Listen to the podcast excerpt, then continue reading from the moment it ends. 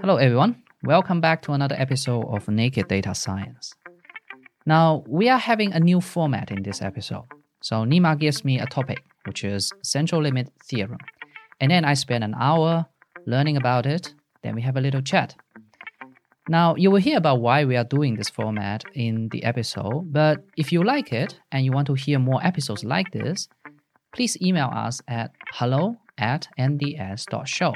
That will really help us decide if we are going to make more episodes like this. Thank you and enjoy this episode.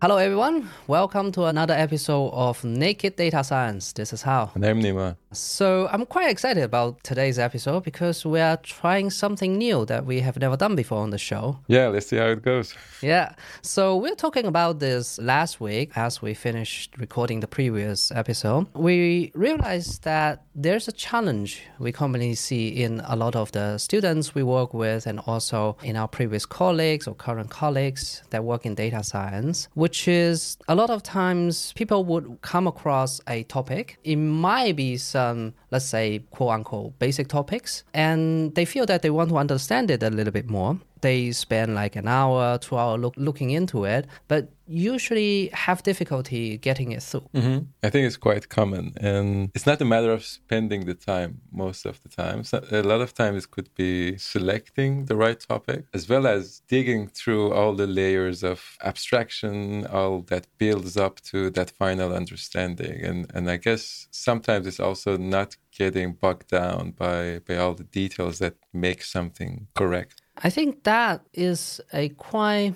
how do you say quite common but also quite valuable thing if we can help people with because a lot of times in data science it's good to have a good working mental model of some basic concepts or fundamental concepts. If you know that then it really helps you for example when you apply the more advanced techniques based on that or when you see a situation that is not familiar or you see a situation that doesn't seem to make sense. But if you think it through the more fundamental concepts then they usually help you to progress further. That's why we say, okay, let's um, let's try to talk about one of such a topic for one episode, and let's make it realistic. So the way we come up with is that we say, okay, most of the time people should have probably about half an hour, an hour, maximum two hour to look into something, right? Um, everyone is busy alongside their job and uh, daily life. So then we kind of pose a challenge for myself, which is I was going to spend one hour looking into a concept, in this case, central limit theorem. And then within this one hour, I'll look into whatever resources that I found useful and by the end of this hour, I am going to summarize it, put it into a kind of application, and then maybe also come up with some questions that we can discuss here. Did I miss anything, Nima? No, I think that I'm really excited to see what will happen when we do this exercise. And especially what is really appealing is what you can learn about the topic sometimes in just by just spending one or two hours in, in learning about it, kind of out of the blue. Probably you've already been exposed to the concept, you've heard about it it, but now you're going for a little deeper understanding. It's also very interesting to me that we, you, you went for taking this angle of what could be the applications of this thing because that's the gap which is hard to fill at points where you can spend a lot of time understanding a topic. You can spend maybe more time in understanding why this is true like mathematically why does it work or algorithmically why why is it the case? Uh, what are the intuitions there? But then when it comes to real life and applying these things there's still a big problem to solve or a big skill to acquire when is this applicable or is this a situation where i can use this tool so given all of this i'm really looking forward to see how this pans out okay uh, sounds like a pretty high expectation so but all this uh, is given the time box let's see, let's one see. hour that, yeah that, yeah yeah so uh, let me share with you what I found out in uh, in that hour. Um, just a little bit background. Uh, this is not the first time I uh, learned about central limit theorem. I remember it was in my first year freshman university. I think I think I did some basic statistics course, and this was part of it, right?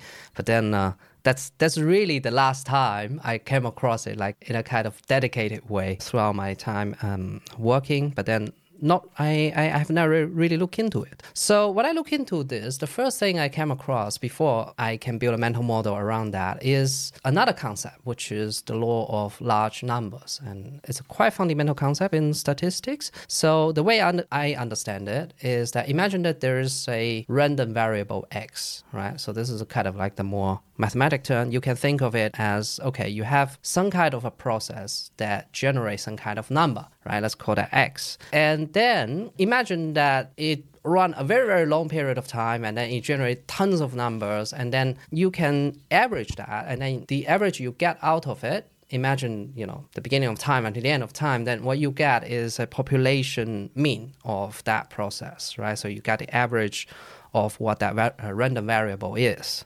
and the law of large number says in real life you cannot really observe the population mean because you don't have you don't have until the end of the time. But as long as you start running this process, and the more times you run it, the more it will converge or it will approach the population mean if you calculate the, the mean of all those runs uh, that you have. That I think practically in a lot of workplaces, people uh, just think of that as okay, the more times you run an experiment, for example, or the more number of people you expose a, for example, A B test to, then the more likely you are getting a mean that is close to the true mean of that changed process, or things like that. Um, so that is the law of large number. And uh, did I miss anything there? I, I think it was a good summary and uh, love to add to that if you could is some more examples of uh, those processes that generate something. Because in a way we always go to this mathematical definition of a random variable and and and in the end to be correct you have to go there. But I guess the concept of the random variable itself is could be sometimes hard to grasp if you're, if you're not thinking in those uh, probabilistic yeah, yeah, terms. Yeah. So everybody uses dice, so I'm not going to use dice uh, as an example. I think this is what people typically kind of overemphasize on the wrong thing, right? So, so whenever people talk about statistics or probability, then you see on the cover of the book there's some dices, so uh, uh, people draw some dices. Uh, but it can be just pretty much everything. So one example I would say would be imagine that you commute to work, right? You walk to the train station, you take a train, and then the train arrives at the station near your work, and then you get up, get off the train, and then you walk to your uh, uh, your office, right? Imagine you do this every day. This, in and of itself, is a random process because every time, the exact time you spend going out of your home and arriving at your office, the time, the duration in between is different every time, right? And you can think of that as a random process or even part of that. So, even how much time it takes you to work from your home to the station, it's not exactly the same every time, right? Because you know every day the way you work is slightly different. Maybe the weather is slightly different. Maybe on the way they're fixing something, so you have to take a detour. So all these kind of things make this process a random process. So when you think like that, really most of the stuff in real life is random yeah, process. I really like that example. I think that's one of the best. I always come across uh, these processes which happen daily, and randomness there is basically the variability that is somehow out of our model in a way. So, it's, it's, a, it's a variability in what you want to measure. And I think even making it simpler, whenever we have variability in our, in our measurements, in a way, we could be looking at it as, as dealing with a random variable. Like so, so, so whenever this uncertainty is there, and and I and I love the way of looking at things as a process generating things, and but and sometimes it's even very natural processes that we can uh, think about. So that, don't know, scientists go to this new area, they find these new species, subspecies of rabbits, for instance, and they want to get an idea about how big these guys are. And they start measuring how much they weigh, they, they start measuring uh, how long they are in, uh, in length. And that is itself, again, or can be looked at as, as a random variable or random process. So, so in, in that sense, the, the scores that students get in an exam could be thought about as a random process. Whatever kind of measurements that you want to summarize about a population can be thought of uh, like that. And and that's I think a key in seeing the relevance of central limit theorem or, or the law of large numbers as, as we are talking about it now is that when we're dealing with a population of things that are, of course, generated by, by, by some process uh, in the end, we always get these measurements about a sample of those population. And of course, we are hoping that that sample is representative of the population. But then, for me at least, when I think about measurements like this, and, and these measurements could be averaging weights of the rabbits or, or, how long these rabbits are uh, in, in this specific area. But when thinking about it like that, then suddenly these two key fundamental theorems become immediately relevant and, and, and of course somehow surprising in how applicable they are as we i'm, I'm sure we're going to talk more about them. So yeah kudos and, and looking uh, at it with that kind of example. And, and, and of course you went for a, a very realistic, nice example of the process. But I just wanted to point out this process could be any kind of natural process, and anything that, that lets us do some kind of measurements uh, with variability. Yeah, there's something kind of deeply beautiful in, in that, in how much this, uh, these two things apply uh, to the nature. Let's come to that later. Now, um, just following the, the example I gave before, right? So imagine you commuting to work. Actually, from there, we can go directly to the central limit theorem, which is um, building on top of the law of large numbers, which says that if you sum up a bunch of uh, sum up a bunch of random variables generated through uh, different processes, right, and assume that these variables are independent, right, and then so in our example, there will be the total time, uh, total commute time, which is the sum of let's say the working time from your home to the train station, the time for the train to take you to the station near the work, and then the time it takes for you to walk from that station to your office, right? Let's say those are the three variables. And if you add them up, you have the total commute time. And the thing is that if you do that again and again and again and again and again, then you will see that the total commute time turn to distribute like a normal distribution. It's it's never really a normal distribution, but then it usually approximates towards that, which just means that the more times you do this, the more you see it kind of like becoming a bell curve. It can be a little bit fat, it can be a little bit thin, but that's what you tend to see. So uh, that's my understanding of the uh, central limit theorem. In terms of the application, so as long as you have a bunch of processes that they are independent from each other, and oh, uh, I think it's important that none of these processes is really skewed. But then, as long as that's not the case, then you can apply this to uh, a wide range of things. So that's my understanding, my mental model of the central limit. Yeah, I think I think that's a good uh, good summary. Definitely a good good good place to start. Maybe about the last point that you mentioned, when this pro- none of these processes is is highly skewed. I think that's a very interesting point to, to dig into later.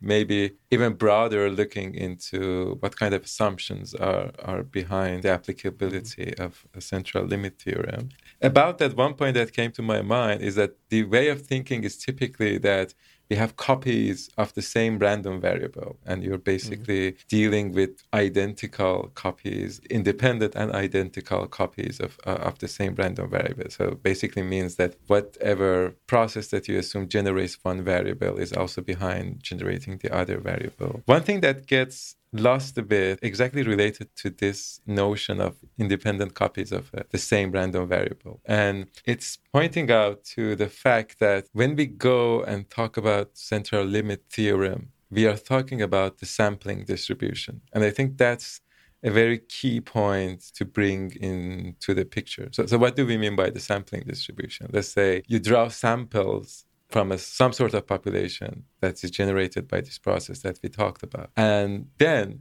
these samples themselves form a distribution. The shape of this distribution is not necessarily and does not have to be in any way the same as the shape of the original distribution that generated this data. In at least in many cases, it's useful to think about the central limit theorem. So let's say this uh, example, continue with these stupid examples of the rabbits that, that I got stuck with now. You go every month to that same location, gather a group of rabbits, and start measuring their weights for instance. When you look at data that you gathered each month, every time you gather the mean of this distribution. And if you make a distribution of those mean, then this distribution in the limit is going to be looking like a normal distribution. And that is one of the beauties of this theorem in a way that given some conditions that Uh, I'm sure we will talk about it as we go on, it really doesn't matter what your original distribution look like. The sampling distribution is guaranteed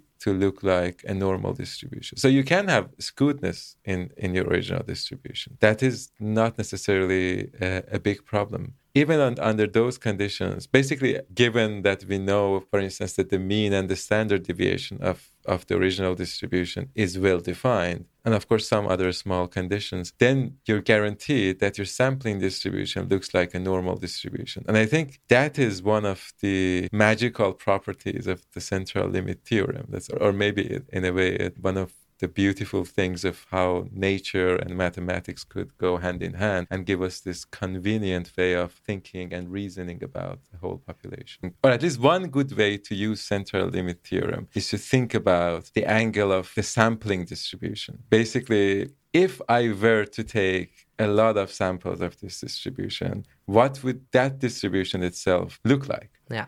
Yeah, I think that is something is a bit difficult to wrap your head around, especially the one the first time I came across this sample mean, right? So it's a bit tricky because we are not talking about you take one set of sample, what's the mean of that? But we are talking about we take many samples of n instances or n records, and then you kind of look at the distribution of those mean of those samples, and in that case you start to yeah, see exactly. a, because a normal distribution. Imagine not all distributions have to be normal for us to be able to apply this. And I think that's that's the part where kind of the wide applicability and beauty of this this method comes in. So I think technically central limit theorem is talking about sum of random variables, which when you divide them by the number of uh, observations, you get the mean of random variables. So that's the key point when this transition happens. In a way, law of large numbers is always talking about that mean that you will observe, that sample mean that you will observe. And then the central limit theorem Yeah. goes a step further and then talks about the distribution of those means uh, that you will observe. And that's the reason where you can have a distribution which is not looking normal at all, but satisfies some required conditions. And then when you draw a sample from it, you know that the mean that you derived is gonna be governed by a normal distribution if you were to repeat that that measurement or, or, or, that kind of experiment. So it's maybe a kind of meta level of talking about distributions. It's the distributions of your uh, your sample yeah. means, and it is difficult. I think, at least for me, it was a bit difficult to wrap my head around it uh, the first times. But one way that makes it more concrete, or at least for me, more intuitive to see the problem from this angle is thinking about experiments and A B testing. I think that's one of the more natural ways where you have immediately the reason to, to think in these terms. Imagine, I don't know, they made a new drug, a new treatment, uh, a new change, tweak in the UI, whatever you want to experiment with. And then we are assuming that overall, this treatment version might have a different mean than the control version for, for all the participants uh, in this experiment. We do one experiment, especially if it's a medical experiment, it's, it's quite sensitive. It could be quite tricky to even have, I don't know, 20, 30, definitely thousands of people in, in the experiment. Now we've drew a mean for the treatment. And of course, we have a mean for the control. We have one mean we've done one measurement and now that's the part where it becomes important to see how representative this measurement could be.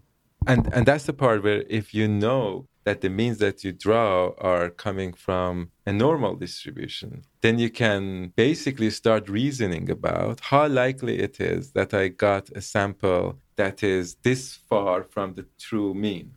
So basically, then you go through your typical reasoning about the normal distribution, the 65, 98, 99 rule. It can be one standard deviations. Uh, and that's the probability of falling between one standard deviation, two standard deviation, and and so on. So, so all of this beautiful theory about normal distributions then suddenly becomes available to you to kind of backward reason about the true mean of the distribution that you don't have direct access to. You're always going to be able to draw some uh, samples from. And that difference in the true mean of the you know pre-treatment and post-treatment processes, for example, those things are usually very valuable for businesses, right? Because you can imagine that if on average the new version of your website convert just 0.1% more user than, mm-hmm. than the old version, for a lot of business that directly links to I don't know millions of uh, uh, euro or dollar improvements. So that's why these numbers are super important.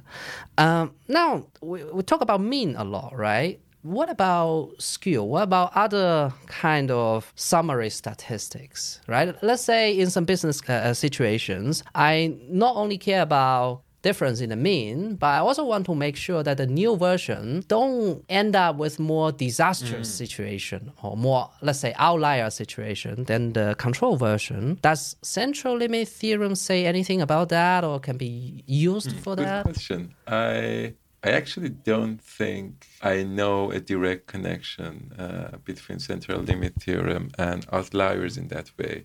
Maybe one kind of connection is the other way around that some distributions make at least the vanilla version of central limit theorem not applicable. So that normal distribution approximation is, is not a good one anymore. And in that sense, maybe it's more like when central limit theorem cannot be used, that whether it can warn us about something. So a very I guess interesting case and, and case that is not very rare uh, to come across is cases where we're dealing with heavy tail distributions.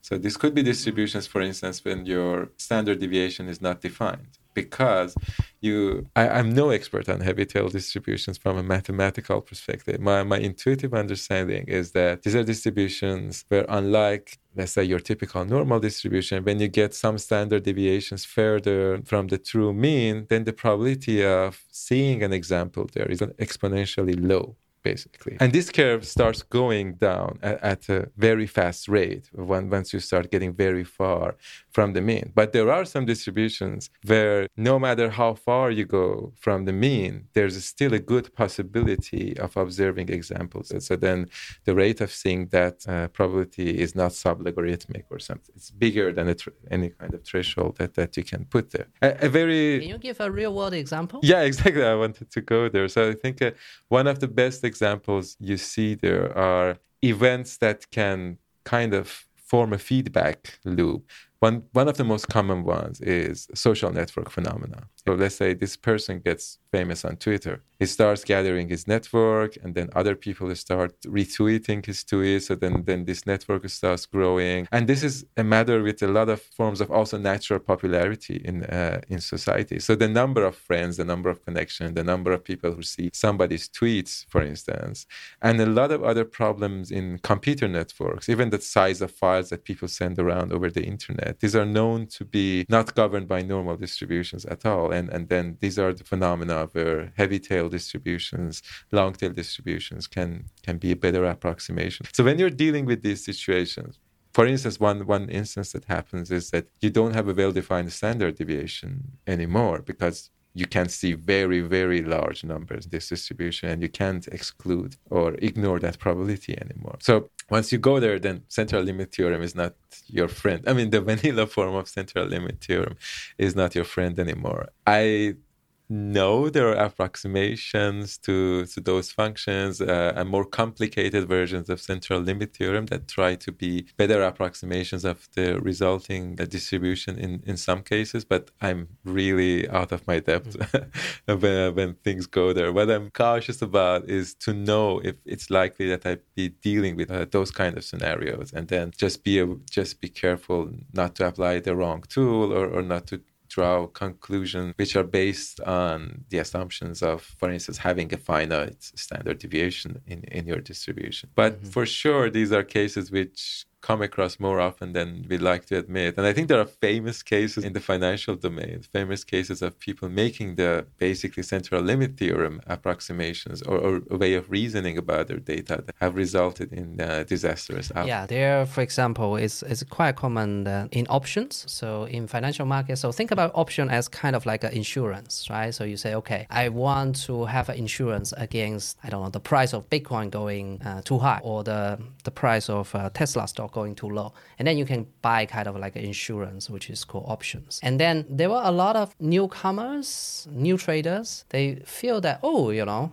selling options seems to be really good because, you know, you can sell a pretty good price for the insurance that you are selling. You can sell those, right? And the thing is that you can just keep selling it and keep collecting money, right? So that a lot of people think this is kind of like cash printing machine. But then that is just because they made the assumption that the distribution is a normal distribution, while in reality, like you mm. mentioned, the price of financial products sometimes can go into a feedback loop or sometimes can go into a very rapid change pattern that the probability of going really far out from its current price. So if you look at the price of a stock, right? If today is at X, then tomorrow is less likely to be X minus say 2Y compared to X minus 1Y. So the further away the price change, the less likely. However, if you go towards the extreme, it is non-zero. And actually, mm. the probability of those happening it might even be larger than some of the intermediate levels, just because how the feedback loop works in uh, in financial markets. So uh, yeah. So don't don't sell options if you see a get rich quick uh, course.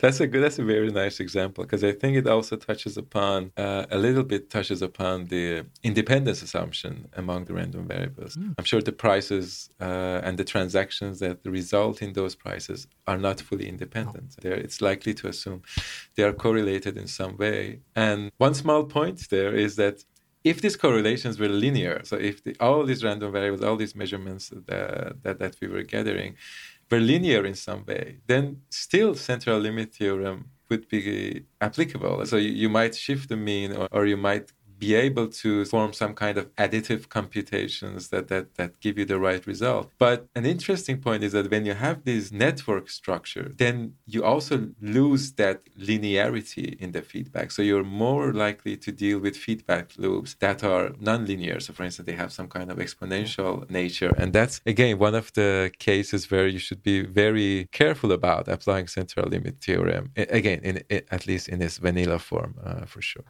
Um, okay, so so we talk about the implication of the shape of the distribution. We talk about the implication of the does it make sense if it has skew? What happens when there's uh, there is outliers? What about the sampling sizes? Because we take the sampling mm. uh, sampling, and then there are some sample sizes, and then a approach. Does something play there? Is there anything we need to keep in mind when we use uh, central limit theorem? Yeah, of course. I mean, you've probably seen it when you were reading the theorem itself, but I think it's one of the key points to understand and to have in mind about the central limit theorem. There's something very intuitive there. Yeah. So when you think about it, okay, if I draw one sample, if I draw a thousand samples, then it's more likely that thousand samples get closer to mean or the true value that I like to observe. And central limit theorem basically, or law, for instance, law of large numbers and the very extreme and the infinite and the limits are talking about things converging to the true mean. And the central limit theorem also allows us to talk about intermediate values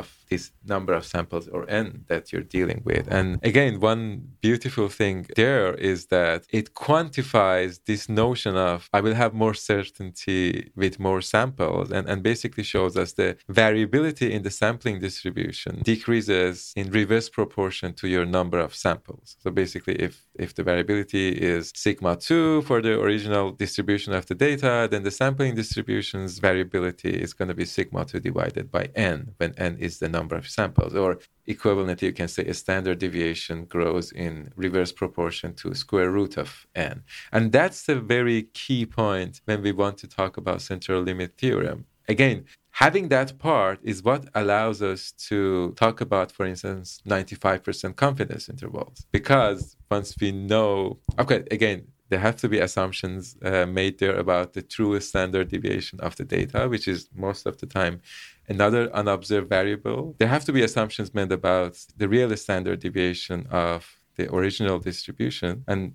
once you have that, you can talk about the standard deviation of the sampling distribution. So how does it come into play? You've done one measurement about some kind of data, let's say the, the benefits, or let's say the blood pressure of people in the treatment group or the control group, or maybe easily you can start talking about the comparison or the relative difference between these two, which is most of the, for instance, A/B test experiments uh, measurements. And what this theorem about the variability of the sampling distribution gives us is now that we can talk about how likely is it that we are this far from the true mean, that we are one standard deviations or two standard deviations from the true mean when we did these measurements. And that's the place where having more examples, having more samples is directly increasing our certainty. So if we want to be sure that within, we are within a 95% confidence interval, we plug in the standard deviation that we observed in the samples that we have. We plug in the number of samples that we have in the formula and, and we get an estimate about the 95% confidence interval. The more samples that we have,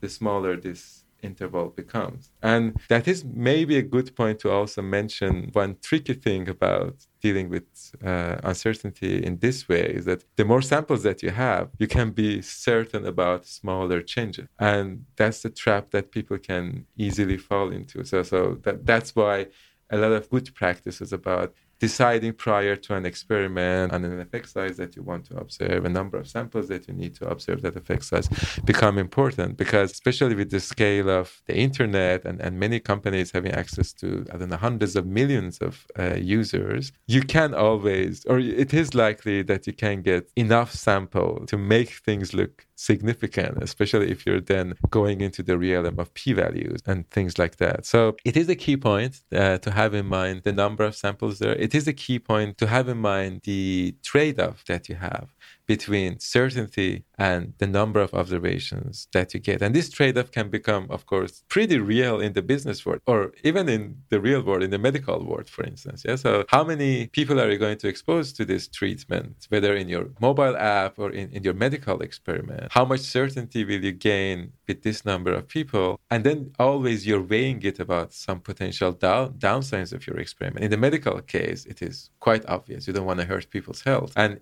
in the business case sense it's also very direct sometimes. You you, if you have a risk experiment you don't want to expose too many users to it. What if you hurt their experience of your product very bad your reputation very bad or just directly starting to lose revenue? So that's where i think central limit theorem comes into play and comes into play very fundamentally in the way we think about certainty, uncertainty, value, and cost. Yeah, absolutely. And there, a lot of times also, when you are in a, for example, in a business setting, then another thing you need to think about is that it's relatively easy at the beginning of an experiment, or at least the beginning gathering data part, because when you are at that phase, uncertainty is reduced relatively quickly. But then, as you mentioned, as the number, the sample size goes higher and higher, it's reverse proportion to the, the kind of, for example, the confidence interval you want to reduce. And that just means that the more data you gather, the more new data you need in order to reduce uh, uncertainty by the same amount.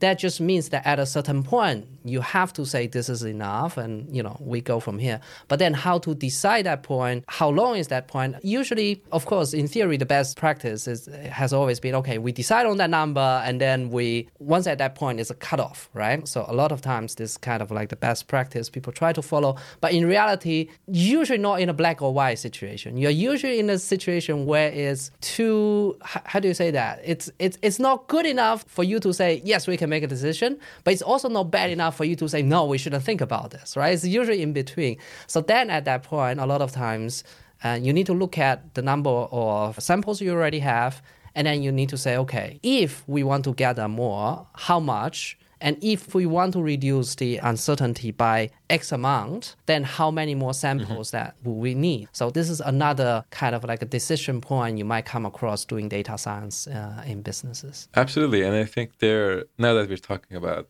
uh, experimentation, for instance. I think interesting practice is to also think about experiments uh, potentially in iterations or at least in different steps. So you might look into a direction with some level of certainty and start seeing some signals and you might form another hypothesis once you have that even if you don't have enough data and then you can design a new experiment to specifically look into that and then prepare to gather enough data to specifically look for a change in, in that direction where now looks promising but you're not 100% uh, or you're not certain enough about the data that you have at hand. As long as that hypothesis is well defined and then you can always start a new experiment and hopefully now you're in a better position than you were initially so, so your uncertainty has reduced by some amount at least based on based on the initial experiments uh, that you ran and that's also the case where for effects which might come up unexpectedly so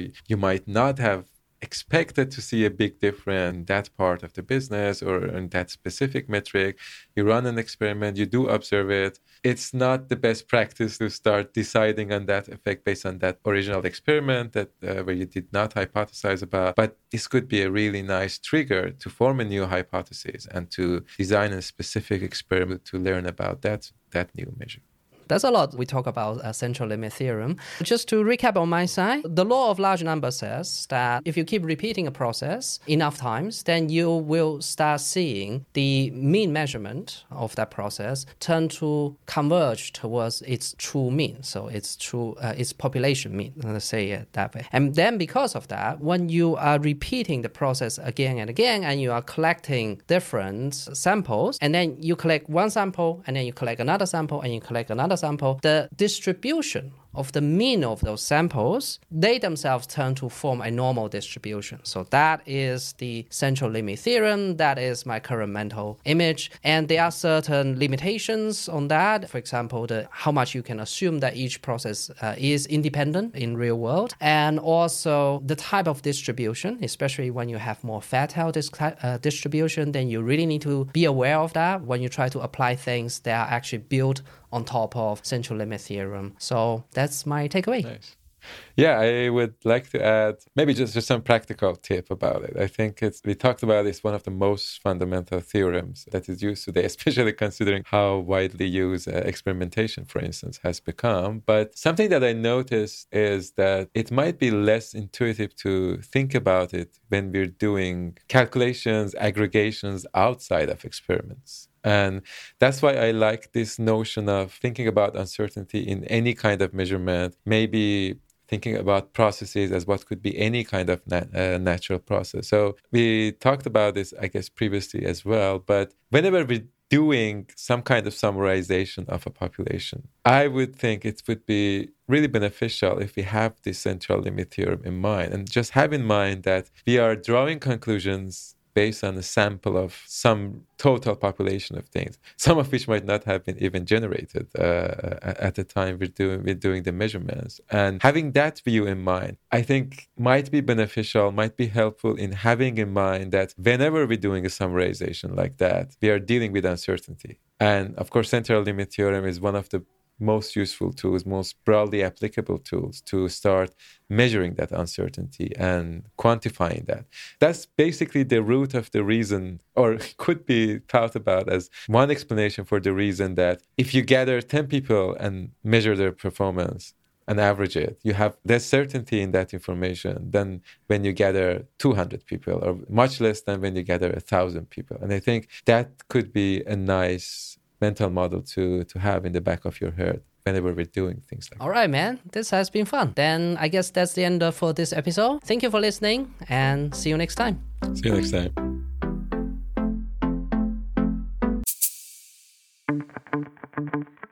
Just one last thing before you go. If you are not a data scientist yet, but want to become one, you should really attend our webinar. We will demystify the transition into data science We'll show you the most effective way to build your skills and we'll advise you on the four possible options you can take to go from where you are to landing a data science job in as little as nine months. Find out more at nds.show forward slash webinar. That is nds.show forward slash webinar. All right, that's the end of this episode.